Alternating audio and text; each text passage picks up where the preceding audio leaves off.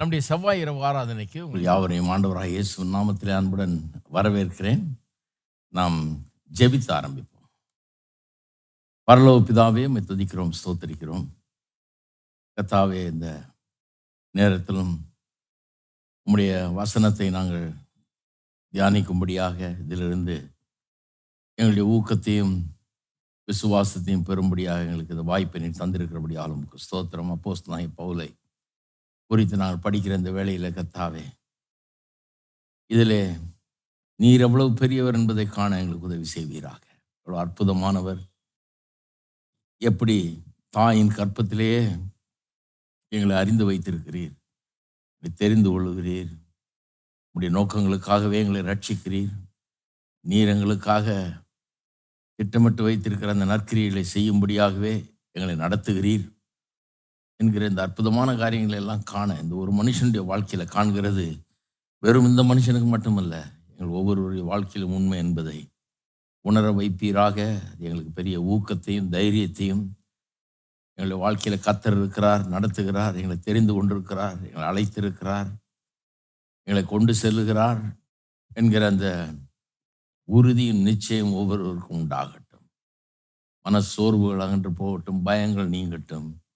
கர்த்தருடைய கையில் நாங்கள் இருக்கிறோம், உம்முடைய கருவிகளாக நாங்கள் இருக்கிறோம், உம்முடைய அழைப்பை நாங்கள் பெற்றிருக்கிறோம். நீர் எங்களை நீர் திட்டமிட்டிருக்கிற விதத்தில் நடத்தி கொண்டிருக்கிறீர் என்பதை ஆழமாக அறிந்து கொள்ள எங்களுக்கு உதவி செய்வீராக. சத்தியத்தை அறிவீர்கள், சத்தியம் உங்களை விடுதலையாக்கும் என்று எழுதியிருக்கிறது. மெய்யாகவே பேர்பட்ட விடுதலை ஒவ்வொருவருக்கும் உண்டாகட்டும். ஜனங்களை ஆசீர்வதிப்பீராக, ஊக்கப்படுத்துவீராக. இயேசுவின் நாமத்தில் ஜெபிக்கிறோம். ஆமேன். அப்போஸ்தலன் பவுலுடைய வாழ்க்கையை குறித்தும் அவருடைய ஊழியத்தை குறித்தும் படித்து வருகிறோம். இந்த போதனையில் இப்பொழுது இருபத்தி எட்டாம் அதிகாரத்துக்கு வந்திருக்கிறோம். இருபத்தி எட்டாம் அதிகாரத்துக்கு இந்த இருபத்தெட்டாம் அதிகாரத்திலே பவுல் ரோமாபுரிக்கு வந்து சேருவதை குறித்து பார்க்க போகிறோம். கிட்டத்தட்ட முடிகிற ஸ்டேஜுக்கு வந்தாச்சுங்க. பவுல் ரோமாபுரியில் வந்து இறங்குகிற அந்த காரியத்தை நாம் படிக்க போகிறோம். ரோமாபுரிக்கு போய் பார்த்திங்கன்னா இன்றைக்கு கூட அது ஒரு பிரம்மாண்டமான நகரமாய் இருக்கிறது என்பதை உணர்வீர்கள். பார்க்கும்போதே ரொம்ப பிரம்மாண்டமான ஒரு இடம் என்கிறது நிச்சயமாக வழங்கும். அது மட்டும் இல்லை, இந்த பழங்காலத்து இடிபாடுகள் எல்லாம் இருக்குது பாருங்கள். அதை பற்றிலாம் படிச்சிருந்தீங்கன்னா சரித்திரத்தில் ரோம பேரரசின் எழுச்சி, அப்படி பிறகு அதனுடைய வீழ்ச்சி, இதை பற்றிலாம் படிச்சிருந்தீங்கன்னா, rise and fall of Rome அப்படிலாம் படிச்சிருந்தீங்கன்னா ரொம்ப நல்லா விளங்கும் உங்களுக்கு. பவுல் போய் அங்கே இறங்கினப்ப அந்த பட்டணம் எப்படிப்பட்ட பட்டணமாக இருந்தது என்பதை, எவ்வளோ பிரம்மாண்டமான ஒரு இடமா இருந்திருக்கும் அவருடைய பார்வையில் அப்படிங்கிறதையும் நீங்கள் உணர்வீர்கள். ரோமாபுரியை போல ஒரு பட்டணம் சரித்திரத்திலே இருந்திருக்காது என்று தான் சொல்ல வேண்டும். கிட்டத்தட்ட ஒரு ஆயிரம் ஆண்டுகளுக்கு அது ரோமா ரோம பேரரசின் தலைநகரமாக இருந்து வந்தது. அந்த ஆயிரம் ஆண்டுகளும் முழு உலகத்தின் பார்வையும் அந்த ரோம ரோமாபுரி பட்டணத்தின் பேரில் தான் இருந்தது. இந்த பட்டணத்தை எல்லாரும் ஏறெடுத்து பார்க்கக்கூடிய ஒரு அற்புதமான ஒரு பிரம்மாண்டம் அந்த பட்டணத்தை குறித்திருந்தது. கல்ச்சர் அண்ட் சிவிலைசேஷன், கலாச்சாரம் மற்றும் நாகரிகம் என்பவைகளின் உறைவிடமாக அது இருந்தது.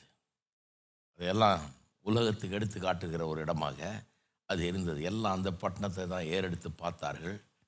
அதான் சொன்னாங்க இல்லையா, ஆல் ரோட்ஸ் லீட் டு ரோம்னு இங்கிலீஷில் ஒரு சொல் இருக்கிறது.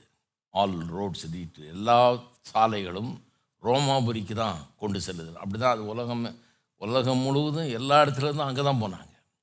அதைத்தான் ஒரு பெரிய காரியமாக எண்ணினாங்க ஜனங்க. அப்பேற்பட்ட ஒரு பெரிய பட்டணம், அங்கே தான் அப்போஸ்தலனாகிய பவுல் போகிறார். அந்த பட்டணத்துக்கு போக வேணும் என்று ரொம்ப காலமாக பவுல் எத்தனித்திருந்தார். ஏன்னா சுவிசேஷம் உலகளாவிய விதத்தில் பரவ வேணுமென்றால், முழு உலகத்துக்கும் பரவ வேணுமென்றால், அது நிச்சயமாக ரோமாபுரிக்கு போய் ஆகணும். ரோமாபுரிக்கு போனால் தான் அது வேர்ல்டு வைடு ஃபினாமினானாக ஆக முடியும். உலகளாவிய ஒரு சுவிசேஷமாக அது ஆக வேணும். இன்டர்நேஷ்னல் இம்பேக்ட் இருக்கணும்னா அதுக்கு ரோமாபுரிக்கு அது நிச்சயமாக போய் ஆகணும் என்கிறதை பவுல் நன்றாக அறிந்திருந்தார். பவுல் கூட பாருங்கள், அவருடைய ஊழியத்தில் பார்த்திங்கன்னா பெரிய பெரிய பட்டணங்கள், மெட்ரோபாலிட்டன் சிட்டிஸ்ன்னு சொல்கிறோம் இல்லையா, பெரிய பெரிய பட்டணங்கள் மீது ரொம்ப கவனம் செலுத்தினார். ஒரு மெட்ரோபாலிட்டன் சிட்டிலேருந்து இன்னொரு மெட்ரோக்கு போகிற வேலையில் தான் இருந்தார் அவர். அங்கே தான் போய் சபைகளை ஆரம்பித்தார். ஏன்னா அவருக்கு இந்த பட்டணங்களுடைய மேன்மையை நல்லா வழங்கி வச்சுருந்தார். பட்டணங்களுடைய மேன்மைன்னா பெரிய ஜனத்தொகை அங்கே இருக்குது, எல்லா வசதிகளும் இருக்குது அங்கே பட்டணத்தில். குறுகிய மனப்பான்மை ரொம்ப இருக்காது. சின்ன ஒரு கிராமம் ஊர்னா போனீங்கன்னா அங்கே போனோன்னே அதான் புதுசாக வந்தால் துரத்தி விட்டுருவாங்க இல்லையா. ஏன்னா அது பத்து தெரு தான் இருக்கும், அதுக்குள்ளே கட்டுப்பாடுகள் அது இதுன்னு இருக்குது. இது பட்டணம்னா பலவிதமான ஆட்கள், அங்கே காமர்ஸு, இண்டஸ்ட்ரி, ட்ரேடு எல்லாம் நடந்துகிட்ருக்கும். கப்பல்கள் வரும் போகும், சரக்கு வரும் போகும், வெளிநாடுகள் வெளி ஊர்லேருந்து ஆட்கள் வருவாங்க, பல பாஷைகளை பேசுகிறவர்கள், பல கலாச்சாரத்தை சேர்ந்தவர்கள் இருப்பாங்க. அது மனசையே கொஞ்சம் விரிவாக்கிடும். புது ஐடியாஸ், புது காரியங்களை ஜனங்கள் ஏற்றுக்கொள்ள, அதனுடைய அதில் என்ன நல்லா இருக்குதுன்னு பார்க்குறதுக்கு ஒரு திறந்த மனப்பான்மையை பட்டணத்தில் இருக்கிறவர்களுக்கு அது கொடுத்துருது இல்லையா. நம்மெல்லாம் பட்டணத்தில் வாழ்கிறோம் இல்லையா. ஆனால் அதே நேரத்தில் பார்த்திங்கன்னா நம்ம எல்லாருமே இங்கே ஒரு சின்ன ஊர்லேருந்து தான் வந்திருக்கிறோம். என்னுடைய முன்னோர்கள்லாம் கூட ஒரு சின்ன ஊர்லேருந்து தான் வந்தாங்க. சின்ன கிராமம் இல்லை சின்ன ஊர், ஏதோ ஒரு மூலையில் இருந்த ஒரு ஊரில் இருந்து இருந்தவங்க தான் நம்ம தாத்தா பாட்டியெல்லாம். அவங்க மூலமாக அப்படியே வந்து அப்புறம் நம்ம இங்கே பிறந்து இப்படியே வந்துட்டோம். நம்ம ஒன்றும் பட்டணத்துலேயே பிறந்து பட்டணத்துலேயே வளர்ந்துடல, எல்லாம் அங்கே இருந்தால் வந்தோம். பாருங்கள், அந்த விடுமுறை நாட்களில் இப்போ வந்து விடுமுறைக்கு சொல்கிறாங்க எழுநூறு பஸ் விட்டாங்களாம் ஊருங்களுக்கு போகிறது. அப்போ அவ்வளோ பேர் கிராமங்கள்லேருந்து வந்து இங்கே உட்காந்துருக்காங்க. லீவ் விட்டு நாலு நாள் லீவ் கிடச்சதுனால ஓடுறேன்றாங்க எல்லாரும் ஊருக்கு. ஊரோட அவ்வளோ பெரிய ஒரு தொடர்பு இருக்குது. அப்போ ஒரு பட்டணத்தில் ஊழியம் செய்து பட்டணத்தில் சுவிசேஷத்தை அறிவிக்கிறது எவ்வளோ முக்கியம்னு பவுலுக்கு நல்லா தெரிஞ்சது. ஏன்னா ஒரு பட்டணத்தில் அறிவித்தா ஆயிரக்கணக்கான கிராமங்களுக்கு அறிவித்ததுக்கு சமம் என்பதை உணர்ந்திருந்தார் அவர். இது ரொம்ப பெரிய மிஷனரி ஸ்ட்ராட்டஜி. இது ஒரு பெரிய இவாஞ்சலைசேஷன், இது ஒரு பெரிய ஒரு முக்கியமான ஒரு காரியம். நீங்கள் அமெரிக்காவிலலாம் இதை பற்றி பேசுகிறாங்க, பல போதகர்கள் இதை பெரிய சப்ஜெக்ட் எடுத்து டீச் பண்ணுறாங்க, செமினரிஸ்லலாம் இதை போதிக்கிறாங்க. சிட்டிஸ் எப்படி ரீச் பண்ணுறது, பட்டணங்களை பட்டணங்கள் எப்படி ஒளிஞ்சியது, பட்டணங்கள் எப்படி சபைகளை ஸ்தாபிப்பது, பட்டணங்கள் எப்படி ஒரு பெரிய இதை உண்டாக்குறது அப்படிங்கிறது போய் பட்டணங்களுடைய மேன்மையை சொல்கிறாங்க. ஏன்னா பவுல்கிட்டேருந்து கற்றுக்கிட்டாங்க அதை, அவங்களும் அதை உணர்கிறாங்க. ஒரு பட்டணத்தில் ஒரு பெரிய அசைவை உண்டாக்குனா அங்கே ஆயிரம் ஊர்கள்லேருந்து வந்த ஆட்கள் அங்கே இருக்கிறான். அவன் லீவுன்னு ஒன்று பஸ்ஸில் ஏறி போகிறாங்க ஊருக்கு. போகும்போது சுவிசேஷத்தை கையில் எடுத்துகிட்டு போக போகிறாங்க. எப்படி சுவிசேஷம் பல ஊர்களுக்கு போச்சு அந்த காலத்தில், எருசலேம்லேயே கடந்தாங்க பாருங்கள். உலகமெங்கும் போய் சொல்ல ஜாதிகளுக்கு சுவிசேஷத்தை பிரசங்கம் பண்ணுன்னு சொன்னார் இயேசு. போனாங்களா? போகல. எருசலேம்லேயே உட்காந்துக்கிட்டு அங்கே ஆயிரக்கணக்கான பேர் கூட ஆரம்பிச்சிட்டாங்க கொஞ்சம் நாள்லேயே. அவ்வளோ பெரிய இம்பேக்ட் ஜெருசலேமில். ஆனால் போக மாட்டேங்கிறாங்க. செதறடிக்கப்பட்டார்கள் கடைசியில். அங்கே துன்பம் உண்டாச்சு, பெர்சிக்யூஷன் உண்டாச்சு, இவங்களை விரட்டினாங்க, அடித்தாங்க, கொன்னாங்க. சேவானை கொன்ற பிறகு செதறடிக்கப்பட்டு ஓடுறாங்க உயிருக்கு பயந்து. ஏன்னா இங்கே இருந்தால் கொலை பண்ணுவாங்க, சேவானை கொண்டுட்டாங்க, இன்னும் அடுத்தது யாரை கொல்ல போகிறாங்களோ அப்படிங்கிற பயத்துலலாம் ஓடுறாங்க பாருங்கள். ஓடினவங்க இயேசுன்னு பேரில் இருக்கிற விசுவாசத்தோடு ஓடுறாங்க. போய் எந்த ஊரில் எந்த கிராமத்தில் செட்டில் ஆகிறாங்களோ அங்கே கூடி ஜெபம் பண்ணுறாங்க. அங்கே ஒருத்தர் அனுப்பிச்சு பிரசங்கம் பண்ணுறாரு, கர்த்தருடைய வார்த்தையை போதிக்கிறார். இப்படியே ஒரு சபை உருவாகுது. கொஞ்ச நாளில் பார்த்திங்கன்னா சமாரியாவில் இப்போ பிலிப்பு போனார், அங்கே போய் இப்போ சுவிசேஷத்தை சொல்லி அது பட்டணமே ஒரு வழியாச்சு. தமஸ்கூவில் சபை இருந்ததுன்றாங்க. இப்படி பல இடங்களில் அந்தியோகியா சபை, இப்படி பல இடங்களில் இங்கேருந்து பிரிஞ்சு போனவங்க, எருசலேமிலேருந்து ஓடி போனவர்கள், சிதறடிக்கப்பட்டு போனவர்கள் தான் சுவிசேஷத்தை கையோடு தாங்க போகும்போது கூடயே அதையும் எடுத்துகிட்டு போயிட்டு, விசுவாசத்தை தூக்கி எறிஞ்சிட முடியாது ஒரு நிமிஷத்தில், அதை எடுத்துகிட்டு போய் அங்கே இருக்கிறவர்களோட பகிர்ந்து கொண்டு அங்கே தாங்க ப்ராக்டிஸ் பண்ணுறாங்க, மற்றவர்களுக்கு மற்றவர்களோடு அதை பகிர்ந்து கொள்கிறார்கள். இப்படி சுவிசேஷம் பரவிற்று. இப்படி தான் இன்றைக்கும் பரவுதுன்றாங்க. இன்றைக்கும் சுவிசேஷம் வந்து பரவுது. இன்றைக்கி வந்து கொஞ்சம் கொஞ்சம் வருஷத்துக்கு முன்னாடிலாம் பார்த்திங்கன்னா கிராம ஊழியம் கிராம ஊழியம்னு பட்டணத்தில் ஒளிஞ்சா நீ என்ன பெரிய பட்டணத்தில் ஒளிஞ்சிற, நாங்கள்லாம் கிராமத்தில் ஒளிஞ்சிறோம், அதுதான் ரொம்ப முக்கியம் அப்படிங்கிற மாதிரி பேசினாங்க. நம்மளும் அதை நம்பிகிட்டு இருந்தோம், கிராம ஒளியும் தான் ரொம்ப முக்கியம்னு. ஆனால் சரியான விதத்தில் யோசித்து பார்த்திங்கன்னா பட்டணத்தில் ஊழியம் வந்து ஒரு பட்டணத்தில் பெரிய இம்பேக்டை உண்டாக்குனா ஆயிரக்கணக்கான கிராமங்களில் அந்த இம்பேக்ட்டு உண்டாகிறது என்பது தான் உண்மை. இதை சயின்டிஃபிக்காக படித்து இதெல்லாம் இன்றைக்கி போதிக்கப்படுகிறது. அதுக்கு அப்போஸ் நான் பவுலுடைய ஊழியத்தை மெயினாக யூஸ் பண்ணுறாங்க. அதனால தான் பவுல் என்னென்ன பட்டணத்துக்கு போனான்னு பாருங்கள். எபேசு பட்டணத்துக்கு போனார், பிலிப்பு பட்டணத்துக்கு போனார், எல்லாம் பெரிய பெரிய பட்டணங்கள். போன பட்டணங்கள்லாம் பார்த்திங்கன்னா எல்லாம் ஹார்பர் உள்ள பட்டணங்கள். ஏன் ஹார்பர் உள்ள பட்டணம் ரொம்ப முக்கியம்னா அங்கே ட்ரேட் நடக்குது, காமர்ஸ் நடக்குது, அங்கே சரக்கு வந்து இறங்குது, சரக்கு ஏற்றப்படுகிறது, அங்கே வியாபாரிகள் வர்றாங்க, பொருட்களை கொண்டாடுறாங்க, விற்கிறாங்க, இங்கேருந்து பொருட்களை வேறு இடத்துக்கு அனுப்புகிறாங்க, விற்பனை ஆகுது, பெரிய பெரிய சந்தைகள் இருக்கிறது. அப்படிப்பட்ட பட்டணங்கள் இதெல்லாம் எபேசு பட்டணம், பிலிப்பு பட்டணம், தெசலோனிக்கா பட்டணம், கொரிந்து பட்டணம், ஏத்தன்ஸ், அத்தேனே பட்டணம் அப்படின்னு போன பட்டணங்கள்லாம் பார்த்திங்கன்னா பிரமாதமான பட்டணங்கள். பவுல் போன பட்டணங்கள்லாம் வந்து ஹார்பர் சிட்டிஸு, பெரிய பெரிய பட்டணங்கள், பெரிய வர்த்தக மையங்கள், அப்படிப்பட்ட இடத்துக்கு தான் போனார். அவ்வளோ பட்டணத்துக்கு போனாலும் அவர் உள்ளுக்குள்ளே ரோமாபுரிக்கு போகணுன்னு ஒரு பெரிய ஆசை இருந்துக்கிட்டே இருக்குது. உள்ள ரோமாபுரிக்கு எப்படியாவது போயிடணுன்னு ஆசை இருக்குது. அப்போஸ்தலர் நடபடிகள் பத்தொன்பதாம் அதிகாரத்தில் அதை பற்றி பேசுகிறாரு பாருங்கள். எபேசு பட்டணத்தில் இருக்கும்போது சொல்கிறாரு, ஐ மஸ்ட் விசிட் ரோம், நான் ரோமாபுரிக்கு சென்றாக வேணுன்றார். அப்போவே அவருக்கு உள்ளே வந்துடுச்சு, ரோமாபுரிக்கு போகணும். ரோமாபுரிக்கு போகலன்னா இந்த சுவிசேஷம் எப்படி உலகளாவிய விதத்தில் போகும், அங்கே போனால் இது இன்டர்நேஷ்னல் ஆகிடும் அப்படின்றத அவர் அறிஞ்சு வச்சிருக்கிறார். இது பவுலுடைய விருப்பம் மட்டும் இல்லை, இது ஆண்டவருடைய விருப்பமும் கூட.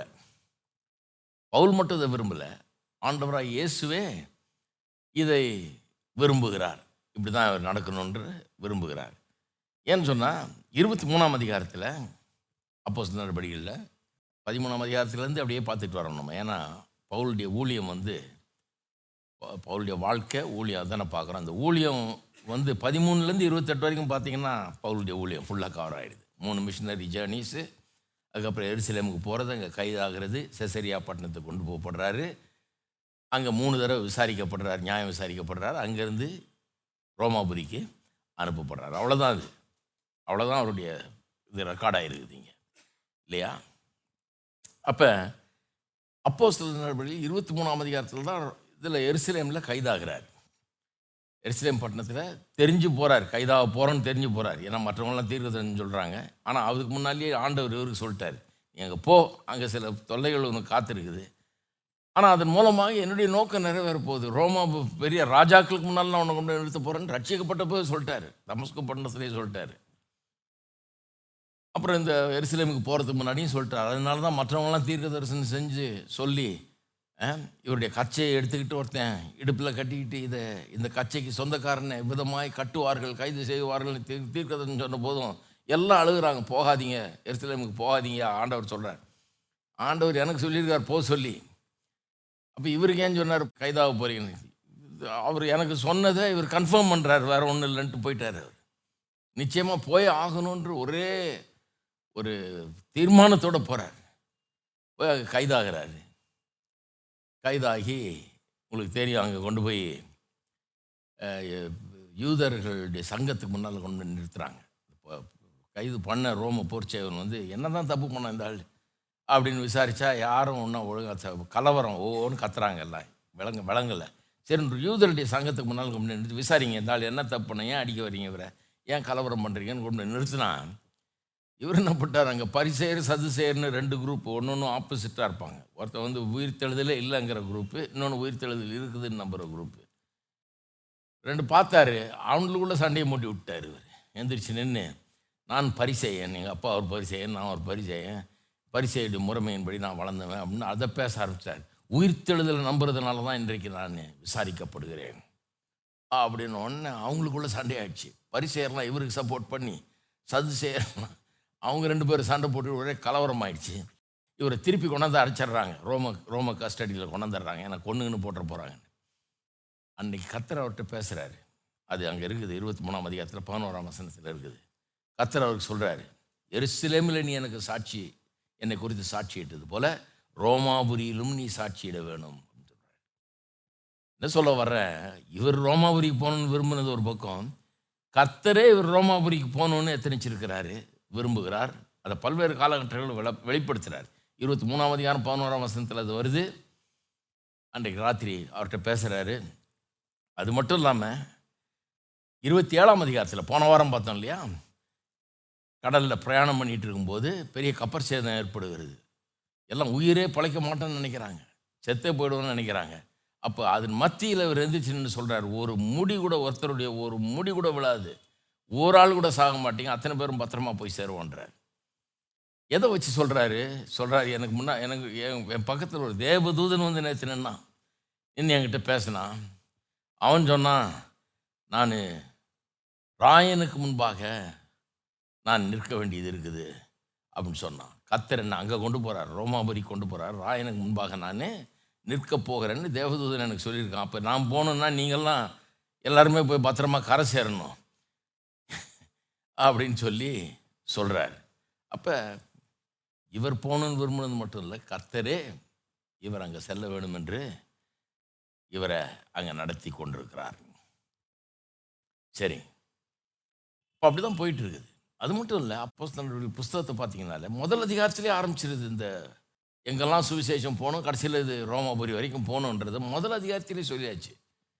ஆ அப்போஸ்தலர்கள் முதலாம் அதிகாரத்தில் எட்டாம் வசனத்தை பார்த்தீங்கன்னா அங்கே இயேசுவே சொல்கிறார் இல்லையா, ஒன்று எட்டில் இயேசுவே சொல்கிறார். என்ன சொல்கிறாரு, பரிசுத்த ஆவி உங்களிடத்தில் வரும்போது நீங்கள் பலன் அடைந்து, சீஷர்களுக்கு சொல்கிறார், நீங்கள் பலன் அடைந்து எருசலேமில் யூதேயா முழுவதிலும் சமாரியாவிலும் பூமியில் பூமியின் கடைசி வரியந்தும் எனக்கு சாட்சியாயிருப்பீர்கள், ஒரு முனையிலேருந்து இன்னொரு முனை வரைக்கும் எனக்கு சாட்சியாயிருப்பீர்கள் அப்படிங்கிறார். இந்த அவுட்லைனை அப்படியே ஃபாலோ பண்ணிட்டு வருது பவுலுடைய ஊழியம். வந்து பார்த்திங்கன்னா எருசலேமில் யூதேயாவில் சமாரியாவில் இப்போது ரோமாபுரியிலேயே அவ்வளோ தூரம் இவருடைய ஊழியம் போகிறது. அதில் பார்த்திங்கன்னா முதல் ஏழு அதிகாரங்கள், அப்போஸ்தலர் வீட்டில் முதல் ஏழு அதிகாரங்கள் பார்த்திங்கன்னா எருசலேமில் நடைபெற்ற ஊழியம் எல்லாம் எருசலேம்லேயே நடக்குது. அந்த சரித்திரத்தில் முதல் ஏழு அதிகாரம் ரோ அப்போஸ்தலர் வீட்டில் ரொம்ப ரொம்ப முக்கியமான புஸ்தகம் பாருங்கள், அதை படிச்சிருக்கோம் ஆக்சுவலாக நம்ம இப்போது. ஏன்னா அப்போஸ்தலர் நடவடிக்கைகள் என்ன, திருச்சபையின் முதல் முப்பத்தைந்து வருஷங்களுடைய சரித்திரம் அங்கே இருக்குது. வேறு எந்த ரெக்கார்டும் கிடையாது நமக்கு. முதல் முப்பத்தஞ்சு வருஷம் சபை எப்படி இருந்தது, என்னவா இருந்தது, என்ன நடந்ததுன்றது அந்த ரெக்கார்டு வந்து அப்போஸ்தலர் நடவடிக்கையில் அந்த ஒரே புஸ்தகத்தில் எழுதப்பட்டிருக்கு. சரித்திரம், ஹிஸ்டாரிக் ரெக்கார்டு. அதில் முதல் ஏழு அதிகாரம் பார்த்திங்கன்னா அங்கே எருசலேமில் நடந்த காரியங்கள். எருசலேம் விட்டு எங்கேயும் போகல யாரும், எருசலேமுக்குள்ளேயே எல்லாம் நடக்குது, ஊழியம் ரொம்ப ஜோராக நடக்குது. அந்த முதல் ஏழு அதிகாரத்தில் கடைசியில் பார்த்தீங்கன்னா ஏழாம் அதிகாரத்தில் வந்தீங்கன்னா ஸ்தேவான் கொல்லப்படுகிறான். ஸ்தேவான் கொல்லப்படுறப்ப தான் எல்லாம் முடிச்சுக்கிட்டாங்க, ஐயோ கொல்லுவாங்க போல இருக்குன்னு, நம்மளைங்க அடிப்பாங்க கொல்லுவாங்க தீர்த்து கட்டுருவாங்க போல இருக்குன்னு சொல்லிட்டு எல்லாம் சிதறடிக்கப்படுகிறாங்க. அப்புறம் தான் எட்டாம் அதிகாரத்தில் பார்த்தீங்கன்னா பிலிப்பு சமாரியாவுக்கு போகிறார், சமாரியா பட்டணத்தில் பிரசங்கம் பண்ணுறாரு. இப்படி ஒரு ஒரு ஊராக போகிறாங்க, போய் சிதறடிக்கப்பட்டு அங்கங்கே போய் செட்டில் ஆகிறாங்க. செட்டில் ஆகும்போது அங்கங்கே ஊழிய ஆரம்பிப்படுது, அவங்கவுங்க அங்கங்கே போய் ஜப கூட்ட ஆரம்பித்து அப்படியே ஆரம்பிச்சிருது. அப்போ இப்படி தான் ஊழியம் பரவுது. எட்டாம் அதிகாரத்துலேருந்து பன்னெண்டாம் வசனம் பன்னெண்டாம் அதிகாரம் வரைக்கும் யூதேயா சமாரியா ஆகிய இடங்களில் ஊழியங்கள் இப்படி ஆரம்பிச்சு. எருசலேமில் நடந்து முடிஞ்சிச்சு ஏழு அதிகாரத்தில், எட்டுலேருந்து பன்னெண்டு யூதேயா சமாரியாவில், பதிமூணுலேருந்து அப்போஸ் நாங்கள் பவுல் மூலமாக ஊழியம் நடைபெறுது. பவுலும் பர்னபாவும் கிளம்புறாங்க. மூன்று மிஷினரி ஊழிய பயணங்கள். இந்த மூன்று ஊழிய பயணங்களில் ஆசியா முழுதும் போகிறாங்க, ஐரோப்பாவும் போகிறாங்க. இப்படி சுவிசேஷத்தை இவங்க அறிவிக்கிறாங்க. பிலிப்பு பட்டணம், கொரிந்து பட்டணம், எபேசு பட்டணம் அப்படின்னு பல பட்டணங்களுக்கு போகிறாங்க. கடைசியில் அப்போஸ்தலர் நடபடிகள் இருபத்தெட்டாம் அதிகாரத்துக்கு வரும்போது பவுல் ரோமாபுரிக்கே வர்றார். அங்கே வந்து தான் முடியுது. இயேசு சொன்னது அப்படியே வாச்சிருச்சு. பரிசுத்த ஆவியை நீங்கள் பெறும்போது பலன் அடைந்து எருசலேமிலும் யூதேயாவிலும் சமாரியாவிலும் உலகத்தின் முடிவு பரியந்தும் நீங்கள் சாட்சியாக இருப்பீர்கள்னு சொன்னார்லப்பா, அது அப்படியே நடந்து முடிகிறது. சரி, இதில் இருபத்தெட்டாம் அதிகாரத்துக்கு திருப்பிக்குவோம். நம்ம திருப்பிக்கிட்டு முதல் பத்து வசனத்தை மூல வாசிக்கிறேன், அதை மூல விளக்குறேன். அதுக்கப்புறம் பதினொன்றுலேருந்து பதினாறு வரைக்கும் பதினாறு வரைக்கும் தான் இன்றைக்கி பார்க்க போகிறோம். மீதியை அடுத்த வாரம் பார்ப்போம். முதல் பத்து வசனம் பாருங்கள். நாங்கள் தப்பி கரை சேர்ந்த பின்பு அந்த தீவின் பேர் மெலித்தா என்று அறிந்தோம். அந்நியராகிய அந்த தீவார் தீ தீவரர் எங்களுக்கு பாராட்டின அன்பு கொஞ்சமல்ல.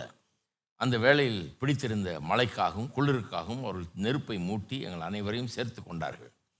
பவுல் சில விறகுகளை வாரி அந்த நெருப்பின் மேல் போடுகையில் ஒரு விரியன் பாம்பு அனலுரைத்து புறப்பட்டு அவனுடைய கைகளை கவி கொண்டது.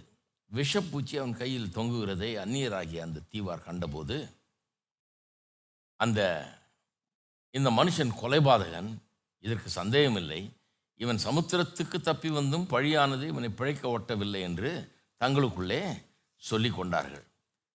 அவன் அந்த பூச்சியை தீயிலே உதிரி போட்டு ஒரு தீங்கும் அடையாதிருந்தான். அவனுக்கு வீக்கங்கண்டு அல்லது அவன் சடுதியாய் விழுந்து சாவான் என்று அவர் பார்த்து கொண்டிருந்தார்கள். நெடுநேரமாய் பார்த்து கொண்டிருந்தும் ஒரு சேதமும் அவனுக்கு வராததை கண்டபோது வேறு சிந்தையாகி இவன் தேவன் என்று சொல்லி கொண்டார்கள்.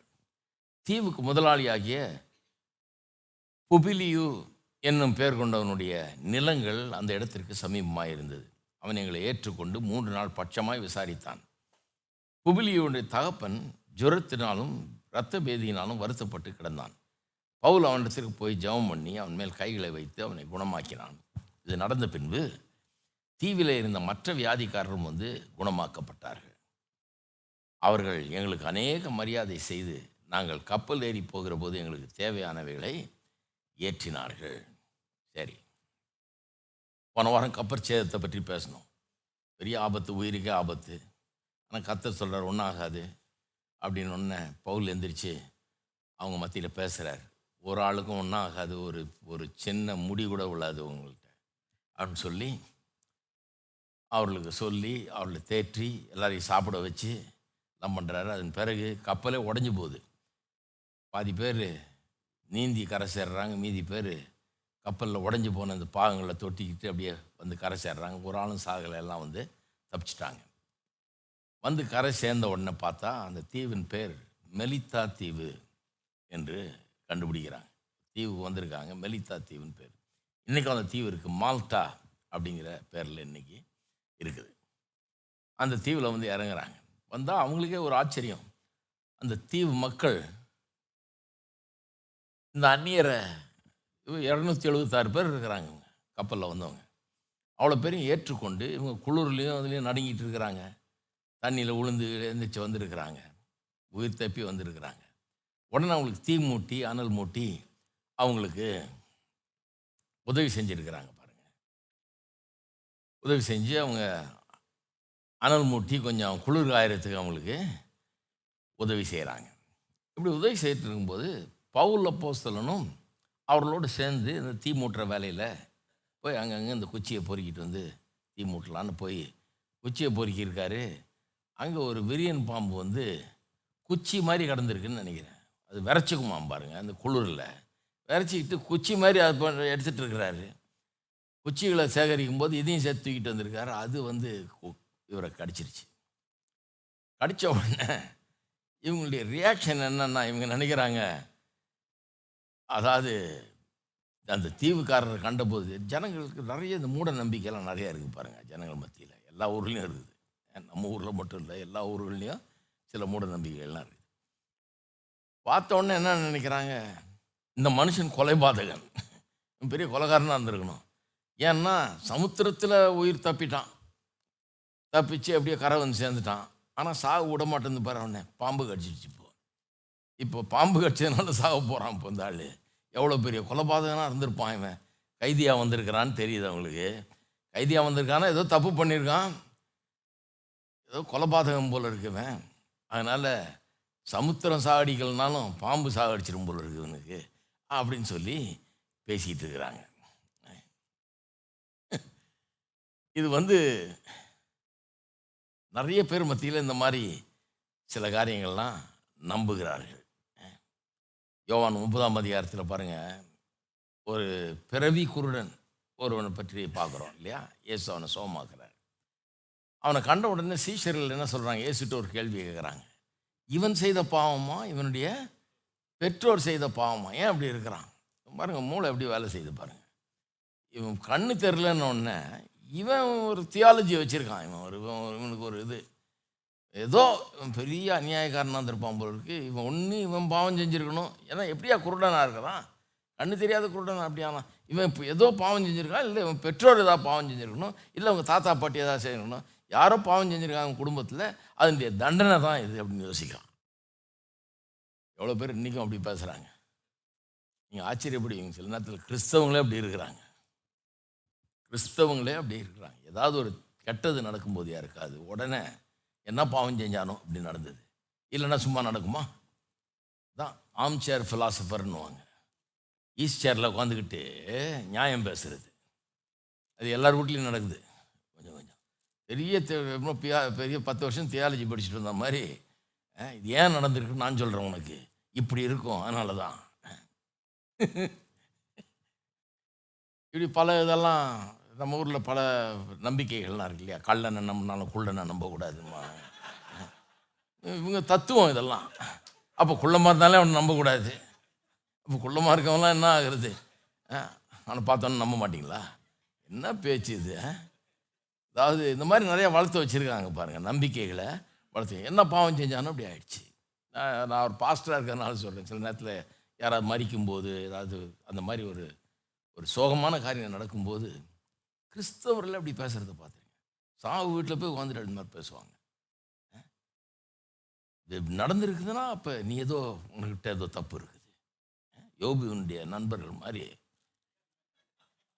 மெட்ராஸில் நிறைய அப்படி ஆளுங்க இருக்கிறாங்க, நிறையா பேசக்கூடிய ஆட்கள் அப்படிலாம் இருக்கிறாங்க பாருங்கள்.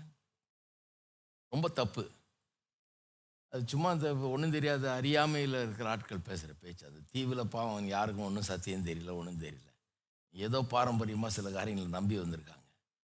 அதில் பாம்பு கடித்த உடனே செத்தான் இவன், சமுத்திரத்துக்கு தப்பிச்சான், ஆனால் பாம்பு இவனை கடிச்சிட்டு செத்துருவான் அப்படின்னு நினைக்கிறாங்க. அவர் உதறி போட்டாராம் இந்த பாம்பை, உதறி போட்டுட்டு ஒரு தீங்கும் அடையாமல் ஒன்றாவில் அவருக்கு நல்லா இருக்கிறார். உடனே அவனுக்கு வீக்கங்கண்டு சடிதியாய் விழுந்து சாவான் என்று பார்த்து கொண்டிருந்தவங்களுக்கு நெடுநேரமாக பார்த்துக்கிட்டு இருந்தாங்களாம். சீக்கிரம் சாவான், சீக்கிரம் விழுவான் பாரு, எந்நேரமும் விழுவான்னு பார்த்துக்கிட்டே இருந்திருக்காங்க. ஒரு சேதம் அவனுக்கு வராத கண்டபோது வேறு சிந்தையாகி இவன் தேவன் என்று சொல்லிக்கொண்டான். கடவுளாக இருக்கும் போல் இருக்கு. பாம்பு கடிச்சு சாகலன்னா அப்புறம் என்ன, எப்படி ஒரு எண்ணிலேருந்து இன்னொரு எண்ணுக்கு போகிறாங்க பாருங்க. பாம்பு கடிச்சா சபிக்கப்பட்டவன்ட்டாங்க, இப்போ சாவலன்னொன்னா அப்படியே அப்பா இவன் வந்து தெய்வம் தெய்வம் வந்து மனு உருவம் எடுத்து வந்துருச்சு பொழுது, கடவுளை வந்துட்டார் பொழுது இருக்கணும் அப்படிங்கிறாங்க. இன்னொரு இடத்துல பிரசங்கம் பண்ண இடத்துல கூட இந்த மாதிரி நடந்தது. பவுலும் பர்ணபாவும் போனப்போ தெய்வங்கள் நினச்சி வணங்க ஆரம்பிச்சிட்டான், எல்லாம் இப்போ பூஜை பண்ண ரெடி ஆகிட்டானுங்க எல்லாம்.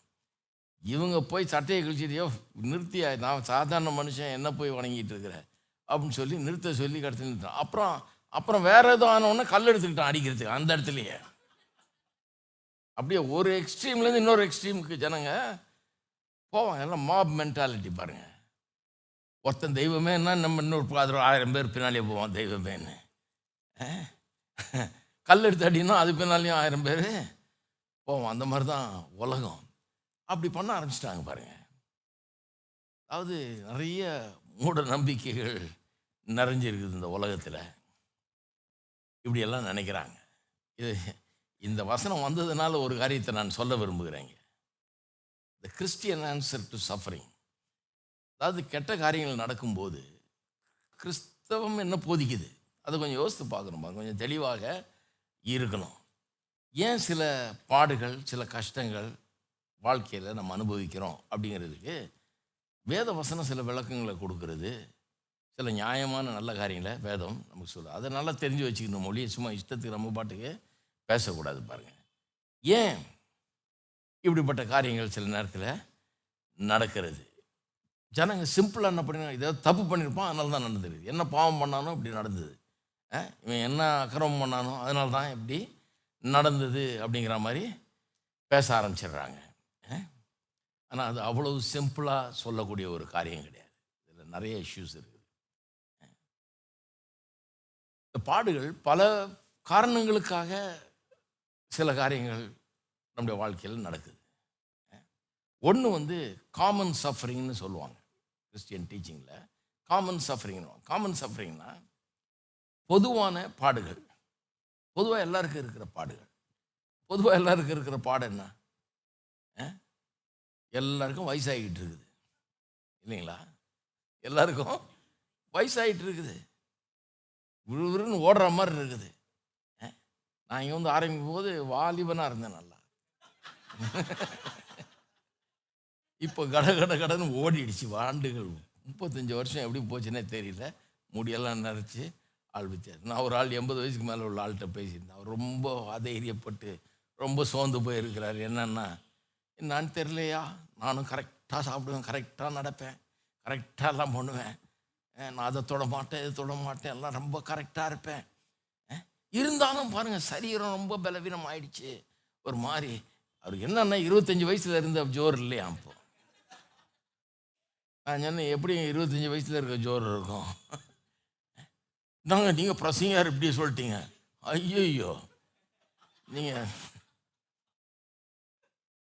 இதுதான் காமன் சஃபரிங்னு பேர். இது தெரியலன்னா அப்புறம் ஏதாவது அப்புறம் நம்மளே நொந்துக்க வேண்டியதுதான். எனக்கு எப்படி இப்படி சோர்வானே, எப்படி நான் எனக்கு வயசுக்கேற்ற இதுங்க. அதாவது மனுஷனுக்குள்ள பாவம் என்றைக்கு வந்ததோ அன்னைக்கே அவனுடைய சரீரம் அழியக்கூடிய சரீரமாக மாறிடுச்சு, மரணி மறிக்கக்கூடிய சரீரமாக மாறிடுச்சு இல்லைங்களா? அப்படி தான் வேதம் போதிக்குது. அதனால இந்த பா இந்த பாவம் வந்து மரணத்துக்கு நேரம் நடத்துது. மரணம்னா சரீரம் பழசாகி அப்படியே போய் அப்படி தான் மறிக்குது இல்லையா? அப்போ அதுக்கு நேரம் போய்கிட்டு இருக்குது. தான் ஒருத்தர் சொன்னார், பிறந்த நாள்னா ஃபஸ்ட்டு பர்த்டே அப்படின்னு கொண்டாடுறோம், அப்புறம் செகண்ட் பர்த்டேன்னு கொண்டாடுறோம், முப்பதாவது பர்த்டே, நாற்பதாவது பர்த்டே. அவர் சொல்கிறார், ஒரு ஒரு பர்த்டே கொண்டாடும் போது கொஞ்சம் யோசித்துப்பார், சாவுக்கு ஒரு வருஷம் கிட்ட நெருங்கி வந்திருக்கிற அப்படின்னு அர்த்தம். அப்போ கேக்கு வெட்டும் போது கொஞ்சம் ஜாகிரதையாக இருக்கும். இதை கொண்டாடுறதுல அவ்வளோ அவ்வளோ பெரிய ஜோர் இருக்காது. அது எவ்வளோ பெரிய உண்மை பாருங்கள். யோசித்து பார்க்குறதில்ல, பர்த்டே வந்துருச்சு பர்த்டே வந்துருச்சுன்னு. பர்த்டே வந்துருச்சு, சரி, வயசாகிட்டே போகுது. அதுதான் இதுதான் காமன் சஃபரிங், எல்லாருக்கும் போது. இது இதுக்கு யாரும் விதி விலக்கே கிடையாது. எவ்வளவு நீங்கள் நல்ல ஆரோக்கியம் வந்த பாரு, கடவுள் நம்மளுக்கு நல்ல ஆரோக்கியம் தர்றாரு. சிலர்லாம் நல்லா எண்பது தொண்ணூறு தொண்ணூத்தஞ்சு இப்படி வாழ்கிறோம். என்ன தான் வாழ்ந்தாலும் போக போக அது வயசாகிட்டே தான் போகிறோம் இல்லையா? எவ்வளவு வாழ்ந்திருந்தாலும் அந்த வயசாகிறதுன்றது நிச்சயமாக நடக்குது. காமன் சஃபரிங், அதுக்கு தான் காமன் சஃபரிங்னு சொல்கிறாங்க. சரி, அப்போ இதை தெரிஞ்சு வச்சுக்கிட்டோம்னா இதுக்கு வந்து நீ என்ன பாவம் செஞ்சியோ அதனால் இப்படி ஆகிட்ட கலவன் ஆகிட்ட அப்படின்னு சொல்ல மாட்டோம். கலவன் ஆகிறது ஆகத்தான், என்ன பண்ணுறது, பாவம் செஞ்சதுனால ஆகிற. ஆதாம் பாவம் செஞ்சதுனால இப்போ கலவன் ஆகிட்டு இருக்கிறோம். நம்ம நம்ம பாவம் செஞ்சதுனால இல்லை. அப்படி தான் வேதம் போதிக்குது. காமன் சஃபரிங் இது. ரெண்டாவது கரெக்டிவ் சஃபரிங். கரெக்டிவ் சஃபரிங்னா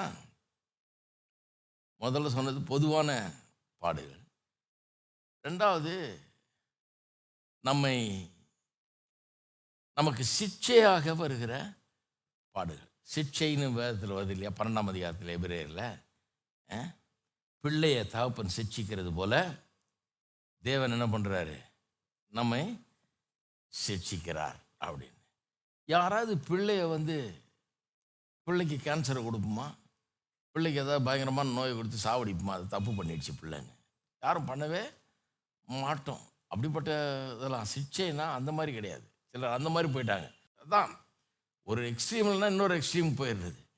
சிக்ஷிக்கிறார் கர்த்தர்னா போட்டு அடிச்சுட்டாராக்கும் கொண்டுட்டாராக்கும், இதுதான் சிக்ஷைன்னு. எந்த தப்புன்னு அதை எந்த பிள்ளை எவ்வளோ தப்பு செஞ்சாலும் பெற்றோர் அந்த மாதிரி கொல்ல மாட்டாங்க. அப்போ சிக்ஷைங்கிறது இந்த மாதிரி கர்த்தர் நோயை கொடுத்தாரு அதை கொடுத்தாரு அப்படி கிடையாது சிக்ஷை. ஆனால் என்ன ஆகுது, ஒரு தவறு நம்ம செய்யும்போது தப்பான வழியில் போகும்போது அதனால சில கஷ்டங்கள் நமக்கு உண்டாகுது இல்லையா? அதனால சில கஷ்டங்கள் நமக்கு உண்டாகுது. அப்போ நம்ம பார்த்துருக்குறோம், பெற்றோர் என்ன சொல்லுவாங்க, சரி அவனுக்கு பட்டாதான் தெரியும், அவனுக்கு கொஞ்சம் போய் இதில் அனுபவித்து வந்தால் தான் இவன் சரியாவான் இவன் அப்படின்னு சொல்லி கொஞ்சம் அமைதியாக இருப்பாங்க. ஏன்னா இப்போ அது புத்தி வரட்டும் அப்படி. அவங்க நோக்கம் வந்து இவன் பாடுபடணும், இவன் கஷ்டப்படணும், அல்லது இவன் இவன் வந்து அழிஞ்சு போகணுன்னு கிடையாது. இவன் நல்லா ஆகணும், நல்ல புத்தி வரணும். அதுக்கு ஒரு வேளை இது இவனுக்கு ஒரு பாடமாக அமையலாம் அப்படின்னு நினைப்பாங்க. அப்படி வருகிற சில பாடுகள், அப்படி நம்முடைய வாழ்க்கையில் வருகிற சில பாடுகள், கடவுள் வந்து பாடுகளை கொடுத்தே நம்ம போதிக்கிறாருன்ற மாதிரி சொல்கிறதெல்லாம் அது சரி கிடையாது. பாருங்கள், கர்த்தர் நல்லா போதிக்கக்கூடியவர், அவர் பாடுகளை கொடுத்து போது கொடுத்து போதிக்க வேண்டியது. ஆனால் சிலர் பாடுபட்டு தான் கற்றுக்குவாங்க. இப்போது அப்படி இறங்கும்போது ஜாக்கிரதையாக இறங்குப்பா, பள்ளம் இருக்குது அப்படின்னா நீ என்ன எனக்கு சொல்கிறது விடு, நான் எப்படி வேணா இறங்குவேன், என்ன வேணா. அப்போ உளுந்து தான் கற்றுக்கணும், உளுந்தா தான் தெரியும், அந்த மாதிரி இது. அப்போ சில சிக்ஷைகள், அப்படிப்பட்ட காரியங்கள் நம்முடைய வாழ்க்கையில் வந்து அதன் மூலமாக ஒரு கரெக்ஷன் ஏற்படுது. நம்ம திருந்துறோம், நம்ம வந்து சரி இது வந்து நம்ம பண்ணுறது சரி கிடையாது, ஒரு பெரிய பாடம் ஆயிடுச்சு நம்முடைய வாழ்க்கையில் அப்படின்னு சொல்லியிருக்கிறோம். நம்ம எத்தனை பேர் பாடம் கற்றுருக்குறோம், பட்டிருக்கிறோம். சில செய்யக்கூடாத காரியங்களை செஞ்சுட்டு அதனால் பாடுபட்டு கஷ்டப்பட்டு அப்புறம் புத்தி வந்து ஐயோ ஆண்டவரே மன்னியும், இதில் கரெக்டாக இருக்கிறேன் நான், என்ன இதில் நல்ல ஒரு பாடம் கற்றுக்கிட்டேன் நான், என்ன இதுலேருந்து ரட்சித்ததுக்காக ஸ்தோத்திரம்ட்டு வெளியே வந்திருக்கோம் இல்லையா? பன்னெண்டாம் அதிகாரத்தில் எபிரேயரில் சொல்லியிருக்கு பாருங்கள், அதை பற்றி அஞ்சாம் வசனத்துலேருந்து. அன்றியும் என் மகனே, எபிரேயர் பன்னெண்டில், கர்த்தருடைய சிக்ஷையை அற்பமாக எண்ணாதே, அவரால் கடிந்து கொள்ளப்படும் போது சோர்ந்து போகாதே. கர்த்தர் எவனிடத்தில் அன்பு கூறுகிறாரோ அவரை அவனை அவர் சிக்ஷித்து தாம் சேர்த்து கொள்ளுகிற எந்த மகனையும் தண்டிக்கிறார் என்று பிள்ளைகளுக்கு சொல்லுகிறது போல உங்களுக்கு சொல்லுகிற புத்திமதியை மறந்தீர்கள் மறந்தீர்கள் நீங்கள் சிக்ஷையை சகிக்கிறவர்களாக இருந்தால் தேவன் உங்களை புத்திரராக எண்ணி நடத்துகிறார். தகப்பன் சிக்ஷையாத புத்திரன் உண்டோ? எல்லாருக்கும் கிடைக்கும் சிக்ஷை உங்களுக்கு கிடையாது இருந்தால் நீங்கள் புத்திரராயிராமல் வேசி பிள்ளைகளாய் இருப்பீர்களே. சரி, அப்புறம் அடுத்த வசனம் பாருங்கள். அன்றியும் நம்முடைய சரீரத்தின் தகப்பன்மார்கள் நம்மை சிக்ஷிக்கும் போது அவர்களுக்கு நாம் அஞ்சி நடந்திருக்க நாம் பிழைக்கத்தக்கதாக ஆவிகளின் பிதாவுக்கு வெகு அதிகமாக அடங்கி நடக்க வேண்டும் அல்லவா? அவர்கள் தங்களுக்கு நலமென்று தோன்றினபடி கொஞ்ச காலம் சிக்ஷித்தார்கள், அதாவது உலக பிரகாரமான தகப்பன்மார்கள். இவரோ நம் தம்முடைய பரிசுத்தத்துக்கு நாம் பங்குள்ளவர்களாகும்படி பொருட்டு நம்முடைய பிரயோஜனத்துக்காகவே நம்மை சிக்ஷிக்கிறார். எந்த சிக்ஷையும் தற்காலத்தில் சந்தோஷமாய் காணாமல் துக்கமாய் காணும், ஆகிலும் பிற்காலத்தில் அதில் பழகினவர்களுக்கு அது நீதியாக சமாதான பலனை தரும். அப்போ பல கஷ்டங்கள், நம்முடைய வாழ்க்கையில் பட்டிருக்கிற பல கஷ்டங்கள் இன்றைக்கி நம்ம திரும்பி பார்க்கும்போது அது நமக்கு ஒரு பெரிய பாடமாக அமைஞ்சிருக்குன்னு நினச்சி நம்ம அதுக்கு நன்றி உள்ளவர்களாக இருக்கிறோம் இல்லையா? சரி, மூணாவது கன்ஸ்ட்ரக்டிவ் சஃபரிங். கன்ஸ்ட்ரக்டிவ் சஃபரிங்னா அதாவது இப்படி சொல்கிறேன், விளக்கி சொன்னால் விளங்கிடும். அதாவது சில காரியங்கள் நம்முடைய வாழ்க்கையில் சில கஷ்டங்கள் நடக்கும்போது அதன் மூலமாக நமக்குள்ளேயே ஒரு வளர்ச்சி ஏற்பட்டுருது, நமக்குள்ளே அது வளர்ச்சியை உண்டாக்குகிறது. அப்போ அந்த பாடு வந்து நம்மளை அழிக்க வந்த பாடு இல்லை, நம்மளை உருவாக்க வந்த பாடல் அது பாடு. அது மூலமாக நமக்குள்ள ஒரு கேரக்டர் டெவலப்மெண்ட், நம்முடைய சுவாபத்தில் நம்முடைய தன்மையில் ஒரு வித்தியாசத்தை அது உண்டு பண்ணிடுது. என் வாழ்க்கையிலே அதை நான் பார்த்துருக்கிறேன் பாருங்கள். எனக்கு இருபது வயசாக இருக்கும்போது வெளிநாட்டில் படிக்க போனேன். அப்போல்லாம் காசு எடுத்துகிட்டு போக முடியாது. என் வாழ்க்கையில் நான் கற்றுக்கொண்ட ரொம்ப பெரிய ஒரு பாடம் என்னென்னா, காசு இல்லாமல் ஆகி கத்துற காசுக்காக நம்புகிற ஒரு சூழ்நிலைக்கு நான் கொண்டு வரப்பட்டேன். அது பிடிக்கல, எனக்கு கண்ணீர் விட்டு அழுதேன் நான். ஏன்னா இருபது வயசு வரைக்கும் இங்கே இருந்தேன், இங்கே ஒரு நாளும் காசு கஷ்டப்பட்டதே கிடையாது. எங்கள் அம்மா அம்மா யோசிச்சிருப்பாங்க காசுக்காக, நான் யோசித்ததே கிடையாது. காசு வேணா போய் அவங்கள்ட்ட காசு கொடுங்கன்னு, அவ்வளோதான். கொடுத்தா வாங்கிட்டு காலேஜுக்கு போவேன், வருவேன், அவ்வளோதான். இப்படி இருந்தேன். இங்கேருந்து போ போகிறப்ப எட்டு டாலர் தான் எடுத்துகிட்டு போக முடியும்ட்டாங்க, கவர்மெண்ட் ரூல் அப்படி, வேறு ஒரு நாய் பைசா எடுத்துகிட்டு போக முடியாது. அப்போல்லாம் அது பெரிய ஒரு குற்றம். கரெக்டாக எட்டு டாலர் எண்ணி கொடுத்தாங்க, அதை வச்சுக்கிட்டு போகிறேன். ஒரு காப்பி குடிக்கிறது கூட பயமாக இருக்குது. அங்கே ஏர்போர்ட்டில் போய் இறங்கினோடனே ஒரு தாகம் எனக்கு அப்படி எடுக்குது. தண்ணி எங்கே இருக்குதுன்னு தெரியல. அந்த வாட்டர் ஃபவுண்டன்னு வச்சுருக்கான், செவுத்தோடு ஒட்டி இருக்குது. அது எனக்கு அது தெரியல. தேடுறேன் தேடுறேன் தண்ணி எங்கன்னு. கடைசியில் ஒருத்தனை கேட்டேன் தண்ணி எங்கன்னா அப்படின்னா அங்கே பார்த்தா ஒன்றுமே இல்லை. என்னடா இது இங்கே இப்படி கை காமிக்கிறான், ஒன்றுமே இல்லையே ஒன்றுமே இல்லை. கடைசியில் ஒருத்தன் இப்படின்னு க்ளீனாக காமிச்சான், இதுதான் பார்த்தேன். அங்கே சின்ன ஒரு இது இருக்குது, செவுத்தோடு செவராக இருக்குது, திருண்டு ஒரு இது இல்லை இருக்குது. ஒருத்தன் போய் இப்படி குனிஞ்சான், இப்படி குடித்தான். கையில் கையில் அப்படியே அள்ளி குடிக்கிறது இல்லை, வாயை அப்படி நீட்டினா அது அப்படியே அடிக்குது. தண்ணி தண்ணி அப்படி அடிக்குது. அப்படியே குடிச்சிட்டு அவன் பாட்டுக்கு போய்ட்டுருக்கான். நானும் போய் வாயை அப்படி நீட்டினேன், எனக்கு அடிக்க மாட்டேங்குது தண்ணி. இது கண்டுபிடிக்கிறது எவ்வளோ நாள் ஆச்சுன்றீங்க? என்னடா இது, அவன் குனிஞ்சான் நீட்டினா தண்ணி அடிக்குது, நமக்கு அடிக்க மாட்டேங்குதுன்னு ரொம்ப நேரம் ட்ரை பண்ணிட்டுருக்கேன். அப்படியே தண்ணி இல்லாமல் ரொம்ப கஷ்டப்பட்டேன். அப்புறம் கடைசியில் ஒருத்தன் காமிச்சான், ஐயோ காலுக்கிட்ட ஒரு இது இருக்குது பாருங்க, செவுத்தோடு ஒட்டி இருக்குது, அதை அப்படி அழுத்திக்கிட்டு குனி குனிஞ்சா வரும். நான் இந்த மாதிரி பாடுபட்டேன் பாருங்க. கையில் காசு இருந்தால் பேசாமல் ஒரு கொக்கோ கோலா வாங்கி குடிச்சிட்டு இருப்பேன். இது எட்டு டாலர் தான், இதில் ஒரு நாய் பைசா கூட செலவழிக்க கூடாதுன்னு தீர்மானிச்சிட்டேன்.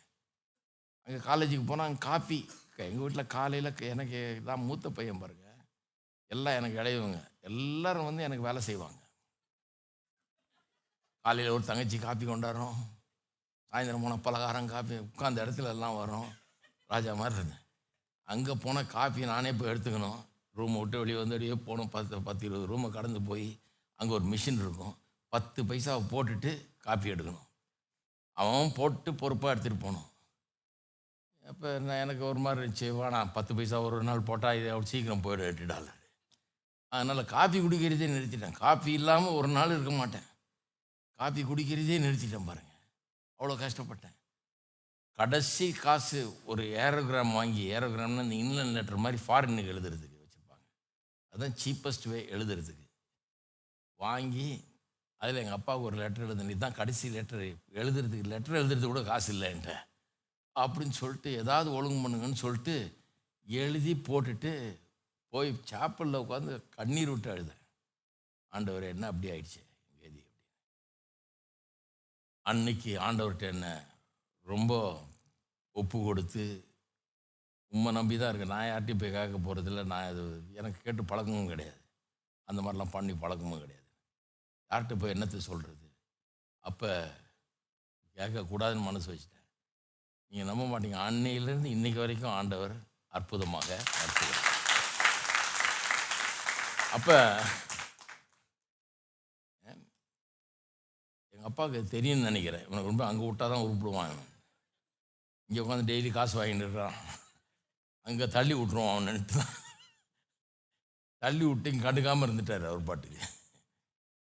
அங்கே போயிட்டு வரும்போது திருப்பி வரும்போது அதுக்கப்புறம் எவர்கிட்டையும் போய் கேட்டதே கிடையாது. அங்கே அப்பாட்டெலாம் போய் ஒரு நாள் காசு வேணும்னு நின்னதே கிடையாது பாருங்கள். அந்த மாதிரி ஒரு மனுஷனாக மாறி வந்தேன். Constructive suffering. அது பாடு படும்போது ரொம்ப கஷ்டமாக இருந்தது. கையில் காசு இல்லை, நாளைக்கு காசுக்கு என்ன பண்ணுவேன், லெட்டர் எழுதுறது கூட காசு இல்லையே, பயம். பயத்தில் கண்ணீர் விட்டு அழுதேன். படும்போது பாடு கஷ்டமாக இருக்குது, ஆனால் என்னை மனுஷனாக உருவாக்குச்சு. கடவுளை நம்பலாம், நான் காசுக்காக என் அன்றாட தேவைகளுக்காக கடவுளை நான் நம்பலாம், நம்பி தான் வாழணும். என்னை ஒரு ஒரு மனுஷனாக உருவாக்குச்சு அந்த இது. விசுவாசம்னா என்னென்னு கற்றுக்கிட்டேன், கத்திர நம்புறதுன்னா என்னென்னு கற்றுக்கிட்டேன். சத்தியத்தை ரொம்ப இதாக கவனிக்க ஆரம்பித்தேன். எப்படி என்னுடைய தேவைகள் சந்திக்கப்படும், எப்படி நான் கத்திர நம்பி வாழணும், சும்மா அப்பா அம்மா அதெல்லாம் போயிட்டுருக்க முடியாது அப்படின்றத கற்றுக்கிட்டேன். நான் எத்தனை பேர் இருக்கிறீங்க கன்ஸ்ட்ரக்டிவ் சஃபரிங் இது மாதிரி ஆகிருக்கு அவங்களுக்கு? அப்போ பாடுகளில் பலவிதம் இருக்குது பாருங்கள். சும்மா வந்து யாராவது நீ என்ன பாவம் பண்ணியோ அதான் உன்னை இங்கே கொண்டாந்து விட்டாங்க, பைசா இல்லாமல் இருக்கிற நீ அப்படின்னா இல்லை இல்லை, இது நல்லது. பைசா சில நேரத்தில் ஒரு நாய பைசா இல்லாத நிலைக்கு வர்றது நல்லது. ஏன்னா இப்போ தான் கண்டுபிடிக்க போகிறீங்க கத்தர் எப்படி தேவையில்லை சந்திக்கிறாருன்னு. இது சஃபரிங்கா, ஐயோ இது இருக்கக்கூடாது, நல்லது. அது பெற்றோர் கேட்டால் சொல்லுவாங்க, இந்த மாதிரி எங்கேயா கொண்டு போய் விட்ருங்க என் பிள்ளைய கூட, கத்திட்டு வரட்டேன் எங்கேயாது அப்படிம்பாங்க. எல்லாருமே அப்படி ஒரு அனுபவத்துக்குள்ளே வந்து ஆகணும், கத்திர நம்புகிற ஒரு அனுபவத்துக்குள்ளே வந்து ஆகணும். கன்ஸ்ட்ரக்டிவ் சஃபரிங்னு சொல்லலாம். அப்புறம் கிரைஸ்ட் க்ளோரிஃபையிங் சஃபரிங், அதாவது கிறிஸ்துவை மகிமைப்படுத்துகிற பாடுகள். அந்த குருடன் பிறவியிலேருந்து குருடராக இருந்தவனை பற்றி வாசிக்கிறோம் இல்லையா? ஒன்பதாம் அதிகாரத்தில் யோவானில் இயேசு சோமாக்குறாரு அவனை. இவன் சொல்கிறான், இவன் செய்த பாவமா பெற்றோர் செய்த பாவமான்னு. இயேசு சொல்கிறார், இல்லை, தேவனுடைய மகிமைக்காக இவனுக்கு இப்படி ஆயிட்டுன்றார். அப்போ கர்த்தருடைய நாமம் மகிமைப்பட வேணும் என்று சில நேரத்தில் சில பாடுகள் நம்முடைய வாழ்க்கையில் இருக்கிறது. நான் பயங்கரமான சாட்சியெல்லாம் கேட்டிருக்கேன். எப்படியோ பிறந்து எந்தெந்த சூழ்நிலையோ வளர்ந்து பல பாடுகள். நான் நினைப்பேன், எப்படி என்ன இந்த மாதிரி ஒரு பா பாடாக இருக்குதுன்னு. கடைசியில் பார்த்தா கடவுள் அப்படி அவனை ஆசீர்வச்சிருப்பார், மாற்றிருப்பார். அவனுடைய சாட்சி அவ்வளோ பிரமாதமானதாக இருக்கிறார். கர்த்தரை மகிமைப்படுத்துகிற ஒரு பாடு இப்படியெல்லாம் இருக்குது பாருங்கள். அதனால் இதில் பல விதம் இருக்குது. அதனால் சும்மா சிம்பிளிஸ்டிக்காக நம்ம பேச முடியாது. யாரோ ஒருத்தர் யாருக்கும் ஏதோ ஒரு தேவை, ஒரு கஷ்டன்றதுனாலேயே கர்த்தர் அவனை கைவிட்டார், என்ன பாவம் செஞ்சானோ அதனால தான் இப்படி ஆச்சுன்றதெல்லாம் பேசுகிறது தப்பு. சரி, தொடர்ந்து போவோம்.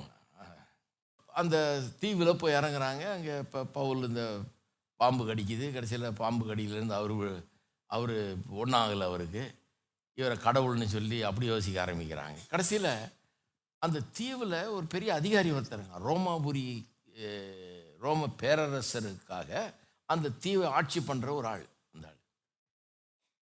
ஆள் தீவுக்கு முதலாளி. அவன் முதலாளின்னு போட்டிருக்குதுங்க தமிழில். அவன் தான் சீஃப் அந்த இடத்துக்கு. அவனுடைய தகப்பனுக்கு அவன் தான் இங்கே இவங்களெல்லாம் இவங்களெல்லாம் அங்கே வச்சு சேர்த்துக்கிட்டு இவங்களுக்கெல்லாம் ஆதரவாக இருந்திருக்கான்.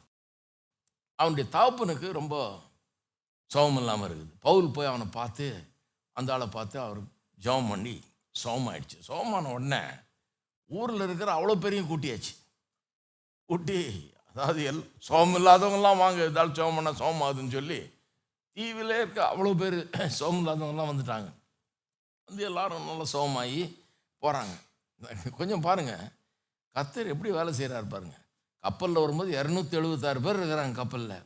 அவ்வளோ பேரை வச்சு ஒரு சர்வீஸ் மாதிரி நடத்திட்டு வந்துட்டார். அப்போ நான் இப்போ இங்கே வந்து இறங்குறதுக்குள்ளே அவன் பாதி பேர் ரட்சிக்கப்பட்டிருப்பான்னு நினைக்கிறேன். உன் கடவுள் தான் என் மெய்யான கடவுள். இந்த எப்படி இப்படி இருக்கிற நீ, இவ்வளோ தைரியமாக இருக்கிற, உங்ககிட்ட பேசினாருன்ற, ஒரு முடி கூட விழாதுன்ற, சொல்கிற மாதிரி அப்படியே ஆகுது. நம்பாமலாம் இருந்திருப்பாங்கன்னு நினைக்கிறேங்க.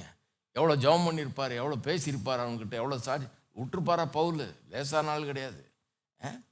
அவ்வளோ பிரமாதமாக பண்ணியிருப்பாருன்னு நினைக்கிறேன் நான்.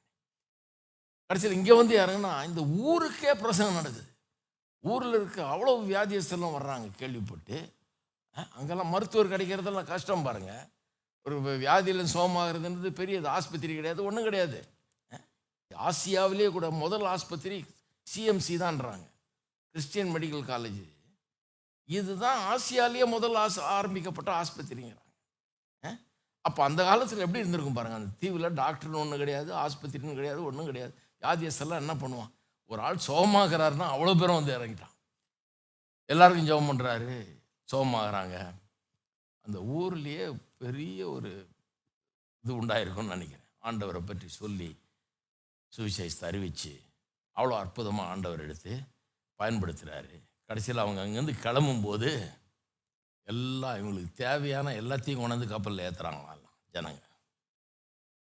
இந்த பவுலுன்ற ஒரு மனுஷன் கைதி. அவர் இந்த கைதியினால தான் எவ்வளோ பேர் உங்களுடைய உயிர் பிழைச்சான். இந்த கைதியினால தான் டெய்லி அங்கே சாப்பாடு கிடச்சிது. மூணு மாதம் தங்கியிருந்தாங்க அங்கே. அங்கே வந்து அக்டோபர் மாதம்தான் அந்த கப்பற்சேதமெல்லாம் ஏற்பட்டு அந்த புயலில் மாட்டினது. நவம்பர் அந்த டைமில், அக்டோபர் நவம்பர் டைமில் அந்த உபவாச நாட்கள் நாங்கள் வருது இல்லை, அதை வச்சு சொல்கிறேன்.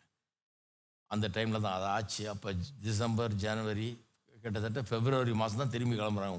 அந்த காலத்தில் ட்ராவல் அவ்வளோ கஷ்டம். மூணு மாதம் அங்கே தங்கி இருந்துட்டு அப்புறம் தான் கிளம்ப முடியாது. ஏன்னா குளிர்காலம், கப்பலில் பிரயாணம் பண்ண முடியாது. மூணு மாதம் நின்றுவாங்களாம் இங்கே, அது பேசாமல் நின்றுட்டு திரும்ப கிளம்புறாங்க. கப்பல் ஏறும்போது ஒரு அலெக்சாண்ட்ரியன் ஷிப்பில், எகிப்தியருடைய கப்பலில் ஒன்றில் ஏறுறாங்க. கொண்டாந்து இவங்களுக்கு தேவையான அத்தனையும் இந்த ஊரார் வந்து ஏற்றுறாங்களாம். எப்படி பாருங்கள், இந்த பவுல்ன்ற ஒரு மனுஷன் பண்ண இதில் இந்த ஊரே சப்போர்ட் பண்ணுது. இவங்களுக்கெல்லாம் யாருக்கும் எந்த குறை இல்லாமல் சாப்பாட்டுக்கு வேண்டிய பொருள் அது இது எல்லாத்தையும் கொண்டாந்து ஏற்றிருப்பாங்கன்னு நினைக்கிறேன். வேண்டிய காசு பணம் எல்லாம் கிடச்சிருக்குன்னு நினைக்கிறேன். கொண்டாந்து ஏற்றி இவங்களை நல்லா வழி அனுப்பி விடுகிறார்கள். பவுலை கர்த்தர் எப்படி உபயோகப்படுத்துகிறார் பாரு, ஒரு கைதியாக போனால. கடைசியில் ரோமாபுரிக்கு வர்றாங்க. பதினோராம் வசனத்திலேருந்து வாசிக்கிறேன்.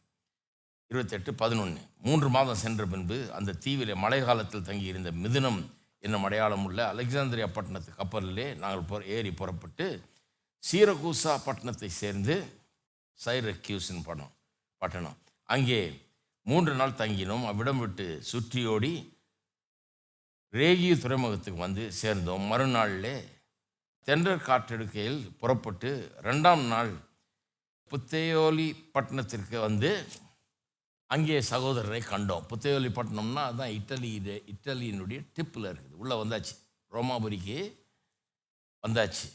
அங்கே சகோதரரை கண்டோம். ரோமாபுரிலேருந்து சில மைல் தூரம் பாருங்கள், அது அங்கே தான் போட்டு கண்டோம். அவர்கள் எங்களை ஏழு நாள் தங்களிடத்தில் இருக்கும்படி வேண்டிக் கொண்டார்கள். அதுபடி நாங்கள் அங்கே இருந்து பின்பு ரோமாபுரிக்கு போனோம். அவ்விடத்தில் உள்ள சகோதரர்கள் நாங்கள் வருகிற செய்தியை கேள்விப்பட்டு சிலர் அப்பியம்புரம் வரைக்கும் சிலர் மூன்று சத்திரம் வரைக்கும் எங்களுக்கு எதிர்கொண்டு வந்தார்கள். அவர்கள் பவுலை கண்டு அவர்களை பவுல் கண்டு தேவனை ஸ்தோத்திரித்து தைரியமடைந்தான். நாங்கள் ரோமாபுரியில் சேர்ந்தபோது நூற்றுக்கு அதிபதி தன் காவலில் இருந்தவர்களை சேனாதிபதியிடத்தில் ஒப்பு கொடுத்தான்.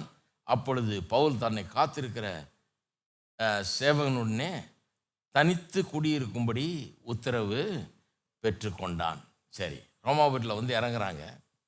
அங்கே வந்து இறங்கும்போது அந்த இறங்கின இடத்துல அந்த போர்ட் சிட்டியில் வந்து ஏழு நாள் அங்கே தங்க சொல்கிறாங்க. ரோமாபுரியில் இருக்கிறவர்கள் பவுல் அங்கே வந்திருக்கிறாருன்னு கேள்விப்பட்டு அவரை வரவேற்கிறதுக்காக அங்கேருந்து நிறைய பேர் வந்துட்டாங்க. பல மைல்கள், இருபது முப்பது கிலோமீட்டர் தாண்டி நடந்து வந்து இவரை வரவேற்கிறதுக்காக வர்றாங்க. பவுலுக்கு அது ரொம்ப ஆறுதலாக இருந்திருக்குது. அவர் இவ்வளோ இதாக வந்து அவரை வரவேற்றதை பவுல் கண்டு தைரியமடைந்தான் அப்படின்னு எழுதியிருக்கு. ஸ்தோத்தரித்து கத்தரை ஸ்தோத்தரித்து தைரியமடைந்தான் அப்படின்னு இங்கே எழுதியிருக்குது. அதாவது பவுல் அங்கே வரும்போது பலவிதமாக யோசனை இருந்திருக்கும்னு நினைக்கிறேன்.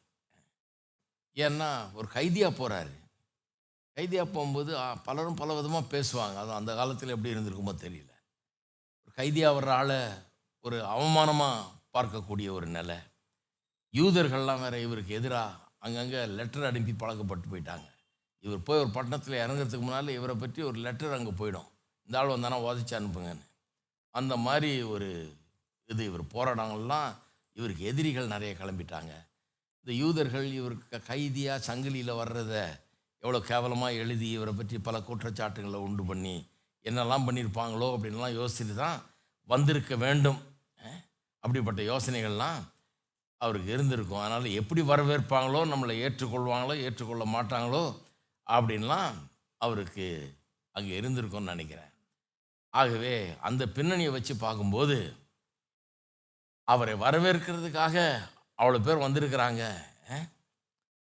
எதிர்கொண்டு வந்தார்கள் அப்படின்னு பவுல் பார்க்கும்போது, இவ்வளோ தூரம் பிரயாணம் பண்ணி இவரை வந்து கூட்டு போகிறதுக்கு, பட்டணத்துக்குள்ளே கூட்டு போகிறதுக்காக அந்த போர்ட் சிட்டிக்கு வந்தாங்கன்றத கண்டு தேவனை ஸ்தோத்திரித்து தைரியமடைந்தான் என்று சொல்லியிருக்குது.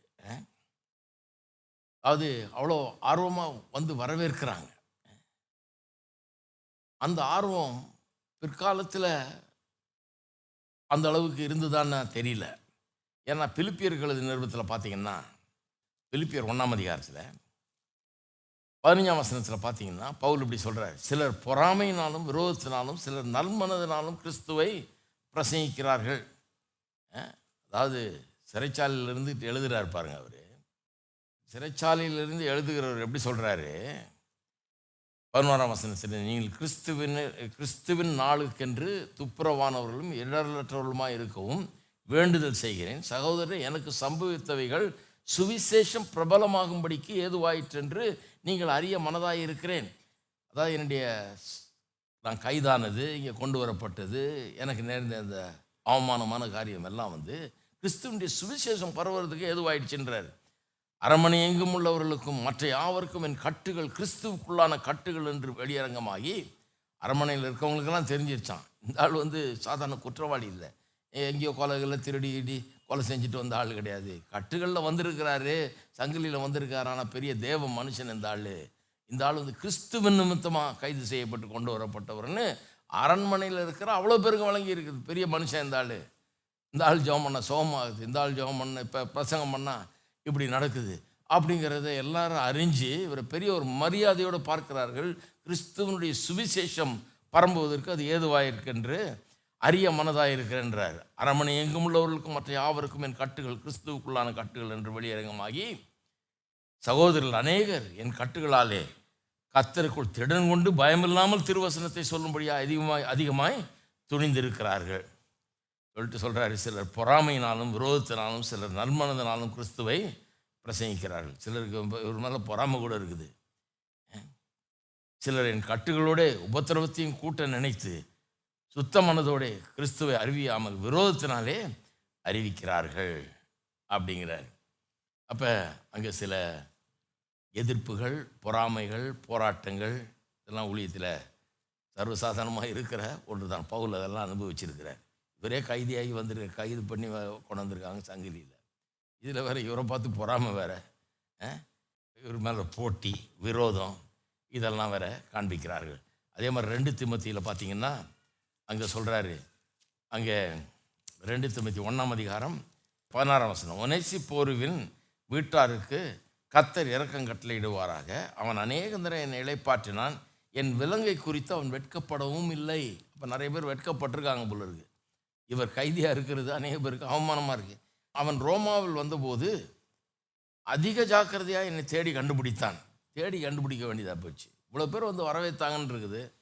ஆனால் கொஞ்ச நாளில் வேற என்னமோ ஆகிட்டு இருக்கு பாருங்கள். இவர் எங்கே இருக்கிறாருன்னே நிறைய கிறிஸ்தவங்களுக்கு தெரியல. இவன் வந்து ரொம்ப கஷ்டப்பட்டு தேடி கண்டுபிடிக்கிற வேண்டிய அளவுக்கு ஆகிவிட்டது. அப்போ இது என்னத்தை காண்பிக்கிறது? வரும்போது அவ்வளோ அழகாக வரவேற்றாங்க நிறைய பேர். ஆனால் அதுக்கப்புறம் இவருடைய கட்டுகளும் இதுவும் பலருக்கும் ஒரு அவமானமாக இருந்திருக்கும் போல இருக்குது. சிலருக்கு அது ஊக்கமளிச்சிருக்குது, சுவிசேஷத்தை தைரியமாக அறிவிக்கிறவர்களும் இருந்தாங்க. ஆனால் இன்னும் சிலர் இவரோட அசோசியேட் பண்ணாமல் இருந்திருக்கிறாங்க. இதெல்லாம் நடந்திருக்குது. இருந்தாலும் பவுல் அப்போஸ்தலன் தைரியமாக கர்த்தருடைய ஊழியத்தை அவர் அந்த கட்டுகளில் இருந்து கொண்டும் அவர் அங்கே செய்கிறார். கொஞ்ச காலம் தனியாக ஒரு வீடு எடுத்து காவலுக்கு மட்டும் ஒரு ஆள், இவரை இன்னும் கைதியாக தான் இருக்கிறார், காவலுக்கு மட்டும் ஒரு ஆளை வச்சுட்டாங்க. ஆனால் தனியாக ஒரு வீடு வீடு எடுத்து என்னமோ பண்ணிக்கொண்டு விட்டாங்க. இவர் அங்கே கூட்டங்கள்லாம் நடத்த முடிஞ்சது. ஜனங்கள் வந்து இவரை பார்க்க, அவங்களுக்கு ஒரு ஜெபம் பண்ண அல்லது பிரசங்கம் பண்ண இதுக்கெல்லாம் வசதியாக இருந்தது. இப்படி அவருக்கு வசதியெல்லாம் கொடுத்துருந்தாங்க. ஆனால் சொல்கிறாங்க கையில் அந்த சங்கிலி கட்டியிருக்கோம், அந்த காவலனோட சேர்த்து கட்டியிருப்பாங்க அப்படின்னு. ஆனால் கொஞ்சம் இண்டிபெண்டன்ஸும் இருந்தது. அதற்கப்புறம் ரெண்டாவது முறையாக அதுக்கப்புறம் விசாரித்து ஒரு வேளை அப்புறம் விட்டுருப்பாங்கன்றாங்க. விட்டு அப்புறம் ரெண்டாவது முறையாக இவர் போய் திரும்பவும் பரவலாக ஊழியம் செஞ்சு அந்த பகுதியிலலாம் ரெண்டாவது முறையாக திருப்பி கைதாகி அவர் உள்ளே அடைக்கப்பட்டாருங்கிற மாதிரி அப்படி தான் சொல்கிறாங்க. சரி, இதில் கடைசியாக ஒரு காரியத்தை சொல்லிடுறேன். இதில் மூன்று காரியங்கள் நம்ம கவனிக்க வேணும் நம்முடைய பிரயோஜனத்துக்காக. ஏன்னா இந்த நம்முடைய பிரயோஜனத்துக்காக சில காரியங்களை சொல்லாமல் நம்ம விட முடியாது. என்னென்னா மூன்று கான்ட்ராஸ்டை பார்க்குறோம். எதிரும் புதிருமாக மூன்று காரியங்களை பார்க்குறோம். ஒன்று வந்து இவரை சுற்றி நடக்கிற கொந்தளிப்பான காரியங்கள், ரொம்ப கஷ்டமான சூழ்நிலைகள். ஆனால் அதன் மத்தியில் இவருக்கு இருக்கிற மன அமைதி, இதை கவனிங்க. கொந்தளிப்பு ஒரு பக்கம், மன அமைதி, எவ்வளோ கான்ட்ராஸ்ட் பாருங்கள். ஏன் கொந்தளிப்புன்றேன்? இவர் எருசலேமில் கைதானப்பவே பெரிய கொந்தளிப்பு, அங்கே பெரிய கலவரமே நடந்தது. அதன் பிறகு கைது பண்ணி யூதர்களுக்கு முன்னால் விசாரித்து அப்புறம் மூணு பெலிக்ஸு, பெஸ்தஸ்ஸு, அப்புறம் அக்ரிப்பா ராஜா எல்லாரும் விசாரித்து விசாரணை மேலே விசாரணை பண்ணி பலமுறை விசாரித்து ரெண்டு வருஷம் அங்கே ஜெயிலில் இருந்து செசேரியாவில் இப்படியெல்லாம் பாடுபட்டு கடைசியில் இவ்வளவு கப்பர் சேதம் எல்லாம் ஏற்படக்கூடிய அளவுக்கு பிரயாணம் பண்ணி வந்து சேர்ந்துருக்கார். அப்போ எவ்வளோ கொந்தளிப்பான ஒரு சூழ்நிலை பாருங்கள், எவ்வளோ கஷ்டமான ஒரு சூழ்நிலை அந்த காலகட்டமாக அவருக்கு இருந்திருக்கும். ரெண்டு வருஷத்துக்கு மேலே படாது பாடுபட்டு கஷ்டப்பட்டு இங்கே வந்து சேர்ந்துருக்காரு. ஆனால் அதன் மத்தியிலும் எவ்வளோ அமைதி அவருக்குள்ளே இருக்குது. எல்லாருக்கும் ஆறுதல் சொல்கிற அளவுக்கு, எல்லாருக்கும் தைரியம் சொல்கிற அளவுக்கு. அதன் மத்தியில் சுவிசேஷத்தை மற்றவர்களுக்கு அறிவித்து ஜெபம் பண்ணி மற்றவங்களுக்கு சுகத்தை கொண்டு வர்றது, இந்த மாதிரி வேலைலாம் அவர் செய்கிறார். ரெண்டாவது, அவரை விசாரித்தவர்கள்லாம் இவரை பற்றி என்ன செய்கிறதுன்னு தெரியாமல் அவங்க அலசடிப்படுறாங்க. தீர்மானம் என்ன பண்ணுறதுன்னு தெரியல, தீர்மானிக்க தெரியாமல் அலசடிப்படுறாங்க. ஆனால் பவுல் தன்னுடைய வாழ்க்கையில் தன்னுடைய தீர்மானத்தை குறித்து ரொம்ப கரெக்டாக இருக்கார். அவர் பாருங்கள், விசாரித்தவங்கெல்லாம் இவர் என்ன வச்சுக்கிட்டு என்ன பண்ணுறதுன்னு தெரியல, அவங்களுக்கு இவரால் ஒரு பெரிய பிரச்சனையாக இருக்குது, அவங்களுக்கு என்ன பண்ணுறதுன்னு தெரியல. ஆனால் இவருக்கு என்ன பண்ணணும்னு க்ளீனாக தெரியுது. எங்கே போகிறோம், எதுக்காக போகிறோம், நம்ம எதுக்காக கைது பண்ணப்பட்டிருக்கோம், கர்த்தர் எங்கே கொண்டு போகிறாருன்றது க்ளீனாக தெரியுது. ரோமாபுரிக்கு போகிறோம், அங்கே எதுக்கு போகிறோம், அங்கே அவரை குறித்து கிறிஸ்துவை குறித்து சாட்சி கொடுக்கும்படி கர்த்தர் என்னை கொண்டு போகிறார். ரொம்ப தெளிவாக இருக்கிறார். இவர் விசாரித்த ஒரு ஆளுக்கும் தெளிவு கிடையாது. இவர் என்ன பண்ணுறது, அங்கே அனுப்பலாமா, இங்கே அனுப்பலாமா, எப்படி கழட்டி விடுறது இவரை அப்படின்னு தான் பார்த்துட்டு இருக்கிறாங்க. இவர் பொறுப்பு ஏமாறு தலையில் விழுத என்ன பண்ணுறதுன்னு பார்த்துட்டு ஒரு திட்டம் இன்னொரு திட்டம் அனுப்பிச்சிக்கிட்டே இருக்காங்க. இவர் ரொம்ப தெளிவாக இருக்கார். நான் ரோமாபுரிக்கு போகிறேன், அங்கே கிறிஸ்துவுக்குன்னு சாட்சியிட போகிறேன்னு சொல்லி. மூணாவது, பயம் நிறைந்த சூழ்நிலை, சுற்றிலும் பயம், பலவிதமான பயங்கள். ஆனால் அதன் மத்தியில் இவருக்குள்ள விசுவாசம். இது கொஞ்சம் கவனிக்கணும் நம்முடைய பிரயோஜனத்துக்காக. என்ன பயம், ஜனங்க என்ன சொல்ல போகிறாங்களோன்ற பயம். யூத தலைவர்கள்லாம், யூத மக்கள் என்ன மாதிரி செய்தியை பரப்புவாங்க இவரை பற்றி, ரோமாபுரிக்கு போகும்போது அங்கே இருக்கிற யூதர்கள்லாம் எப்படி இவரை எதிர்க்கக்கூடும், இந்த மாதிரி எண்ணங்கள்லாம் வந்திருக்கும் பாருங்கள். அங்கே ரோம பேரரசனுக்கு என்ன சொல்லுவாங்களோ, அவருக்கு போய் என்ன செய்தி கிடைக்குமோ, நமக்கு எப்படின்னா என்ன விதமான தீர்ப்பு கிடைக்குமோ, நம்மளை எவ்வளோ கேவலமாக பேசுவாங்களோ. அதுக்கு கப்பல் சேதம் வேறு, அதில் நடுவில் கடலில் வேறு சேதம், உயிருக்கு ஆபத்து. இவ்வளவு சூழ்நிலைகள் மத்தியில் மூன்று காரியங்கள் அவரை ரொம்ப சமாதானத்தோடு ஸ்டெடியாக தை தைரியமாக இருக்க வைத்தது. அதை மட்டும் சொல்லிடுறேன். என்ன மூணு காரியங்கள்? ஒன்று, இவ்வளோ பிரச்சனை மத்தியில் ஒன்று அவருக்கு தெரியுது, கர்த்தர் என்னோட கூட இருக்கிறார், கர்த்தர் என்னோட கூட இருக்கிறாருன்னு தெரியுது. ரெண்டாவது, கர்த்தர் எனக்காக ஒரு நோக்கத்தை வச்சிருக்கிறார். கர்த்தர் தாயின் கற்பத்திலேருந்து என்னை தெரிந்தெடுத்துட்டார், அதுக்காகவே ரட்சித்தார், அது அதுக்காகவே இவ்வளோ நாள் என்னை நடத்தியிருக்காரு. என் வாழ்க்கையை அவர் கையில் இருக்குது, ஒரு நோக்கத்தை எனக்காக வச்சிருக்கார். மூணாவது, அவர் வார்த்தையை இவனுக்கு இவருக்கு கொடுத்துருக்கிறார். என்ன கொடுத்துருக்காரு, நீ ராயனுக்கு முன்பாக என்னை குறித்து சாட்சி சொல்லணும், அது நிச்சயமாக நிறைவேறும். ரோம பேரரசனுக்கு முன்னாலேயே இயேசு கிறிஸ்துவை குறித்து சொல்ல போகிறாரு இவருங்கிற ஒரு காரியம். மூணு காரியம், கர்த்தர் என்னோடு இருக்கிறாரு, பெரிய நோக்கத்தை எனக்காக வச்சிருக்கிறாரு, ராயனுக்கு முன்பாக நான் சாட்சி சொல்லுவேன் கர்த்தர் சொல்லுறாரு, நிச்சயமாக கர்த்தர் சொன்ன வார்த்தையை அது வரைக்கும் எவனை என்னை தொடவே முடியாது, எவனும் எந்த எதுவும் கடலே கொந்தளிச்சா கூட என்னை விழுங்க முடியாது, கப்பலே உடஞ்சா கூட நான் ஒன்றும் சாக மாட்டேன், பாம்பு கடித்தாலும் எனக்கு ஒன்றும் ஆகாது, எத்தனை பேர் தின்னாலும் எனக்கு ஒன்றும் ஆகாது, எத்தனை தீமை வந்தாலும் எனக்கு ஒன்றும் என்னை அழிக்க முடியாது. ஏன்னா கர்த்தர் என் கூட இருக்கிறார், எனக்கு அவர் நோக்கத்தை வச்சிருக்கிறாரு, எனக்கு அவருடைய வார்த்தையை கொடுத்துருக்கிறாரு, நான் போய் ரோமாபுரியில் அவருக்காக சாட்சி எழுதணும். இந்த மூணு காரியம் நிச்சயமாக நம்புகிறேன் அப்படின்றது அவர் உள்ளத்தில் இருந்த காரியம்.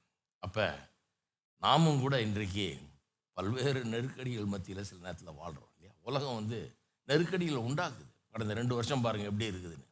இந்த மாதிரி நான் உலகத்தை இந்த என் வாழ்நாளில் பார்த்தது கிடையாது, நீங்களும் பார்த்துருக்க மாட்டீங்க. ரெண்டு வருஷம் எப்படிப்பட்ட ஒரு காரியம் பாருங்கள். ஆனாலும் இந்த மாதிரி ஒரு கொந்தளிப்பு நடுவில் வாழுகிற நமக்கு இந்த மூணு காரியங்கள் நம்முடைய உள்ளத்தோடு இன்றைக்கி பேசணும். கர்த்தர் என் கூட இருக்கிறார், நம்புங்க அதை. கர்த்தர் உங்களோட இருக்கிறார், நம்முடைய ஆண்டவர் ஜீவனுள்ள தேவன், அவர் உங்களோட இருக்கிறாரு. ரெண்டாவது, உங்களுக்காக ஒரு நோக்கத்தை வச்சுருக்காரு. தாயின் கற்பத்திலேருந்து உங்களை அறிஞ்சு தெரிஞ்சு உங்களை அழைச்சி ரட்சித்து இன்றைக்கி வந்து இங்கே உட்காந்துருக்கிறீங்க அப்படின்னா, ஊரில் எல்லாம் அவங்கவுங்க வேலையை பார்த்துட்டு இருக்காங்க, நீங்கள் வந்து இங்கே உட்காந்துருக்கிறீங்கன்னா நீங்கள் ஆண்டவரை நேசிக்கிறீங்க. உங்களுக்குள்ள உங்களுக்குள்ள ஆண்டவரை குறித்த ஒரு பெரிய வாஞ்சை இருக்குது. நீங்கள் ஆண்டவருடைய பிள்ளைங்க, அதுவே அடையாளம். நீங்கள் வந்து உட்காந்துருக்கீங்க, கேட்குறீங்க, வாஞ்சையான்றதே ஒரு பெரிய அடையாளம். கர்த்தர் உங்களோட இருக்கிறாரு, நோக்கத்தை வச்சுருக்கிறாரு. மூணாவது, கர்த்தருடைய வார்த்தை உங்களுடைய வாழ்க்கையில் நிறைவேறும் நிச்சயமாக. அப்போ நாமும் இந்த கடினமான சூழ்நிலையில் வெற்றிகரமாக கடந்து போக முடியும். நான் எண்ணி பார்க்குறேன், ஆமாம் சவாலாக தான் இருக்குது, ஆனால் எல்லா சவாலையும் கடந்து போவோம். ஏன்னா கர்த்தர் என்னை எதுக்காக அழைச்சார்? சும்மா ஒன்றும் இல்லாமல் போகிறதுக்காக இல்லை. எதுக்காக அழைச்சார்? எதுக்காக இங்கே கொண்டு வந்தார்? எதுக்காக இங்கே வச்சார்? எதுக்காக அந்த சபையை உருவாக்குனார்? எதுக்காக இந்த மக்களை கொடுத்தார்? எதுக்காக செய்கிறதெல்லாம் செஞ்சிட்ருக்கார் கர்த்தர். ஏதோ ஒரு நோக்கத்தை வச்சுருக்காரு. நான் கர்த்தருடைய கையில் இருக்கிறேன். அவருடைய நோக்கம் இருக்குது. அவருடைய வார்த்தை நிறைவேறும். இதை நம்புகிறேன். நீங்களும் நம்புங்க. தைரியமாக இருங்க. கர்த்தர் நம்மை நடத்துவார். இது எல்லாத்தையும் கடந்து கர்த்தருடைய சித்தத்தையும் நோக்கத்தையும் நம்முடைய வாழ்க்கையில் நாம் நிறைவேற்றோம். ஆமென். நாம் எழுந்து நிற்போம், ஜெபிப்போம். தயவுசெய்து பரலோக பிதாவே, உம்மை துதிக்கிறோம், ஸ்தோத்திரிக்கிறோம். எங்கள் உள்ளம் இன்றைக்கு நன்றியால் பொங்குகிறது. கர்த்தாவே, நீர் நல்லவர், எவ்வளவு பெரியவர் என்பதை எண்ணி பார்க்கிறோம். அற்புதமான தேவன் நீர். அற்புதமாய் நடத்தி வந்திருக்கிறீர். அதுக்கு ஸ்தோத்திரம்.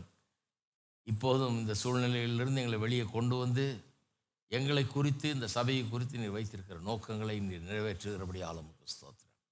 எதுவும் எங்களை தடுத்து நிறுத்த முடியாது. வழியில் நடக்கிற எந்த காரியங்களும் கர்த்தாவே எங்களை தடுத்து நிறுத்த இயலாது. ஏனென்றால் உம்முடைய நோக்கம், உடைய வார்த்தை, உம்முடைய சித்தம் நிறைவேறும். நிச்சயமாய் நீர் உண்மை உள்ளவர், அழைத்தவர் உண்மை உள்ளவர். ஒவ்வொருவரையும் ஏதோ நோக்கத்துக்காக அழைச்சிருக்கிறீர். அதை நோக்கி எங்களை நடத்துகிறபடியால் உமக்கு ஸ்தோத்திரம். உள்ளத்தில் அபார தைரியத்தை தாரும். ஜனங்களுக்கு முன்னேறி செல்லட்டும். உள்ளங்கள் உம்மை துதிக்கட்டும். உண்மையிலே மேன்மை பாராட்டட்டும். பவுலின் தேவன் எங்களுடைய தேவனாக இருக்கிறார், இன்றைக்கு மாறாதவராக இருக்கிறார் என்பதை அறிந்தவர்களாய் நாங்கள் இந்த இடத்தை விட்டு செல்கிறோம். ஜனங்களை ஆசீர்வதிப்பீராக. ஆண்டவராய் இயேசுவின் நாமத்தில்